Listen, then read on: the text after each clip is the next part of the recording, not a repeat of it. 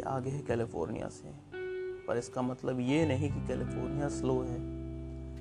कुछ लोग 22 साल की उम्र में ग्रेजुएट होते हैं, पर वो पाँच साल वेट करते हैं एक अच्छी जॉब पाने के लिए। कोई 25 साल की एज में कंपनी का सीईओ बन जाता है, पर वो 50 साल में एक्सपायर कर जाता है, और कोई 50 साल की एज में कंपनी का सीईओ बनता है। और वो 90 साल जीता है।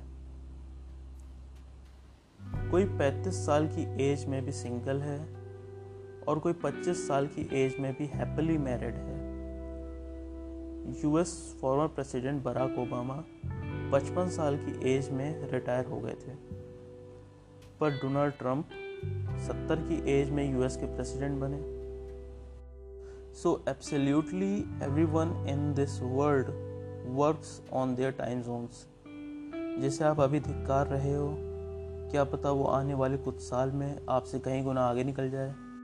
यहाँ हर कोई अपनी रेस का खुद घोड़ा है और अपने समय से चल रहा है। किसी से जेलस फील करना या किसी को धोखा देकर आप आगे नहीं बढ़ सकते। जब आपका टाइम जोन रहेगा तो वह सिर्फ़ आपका रहेगा।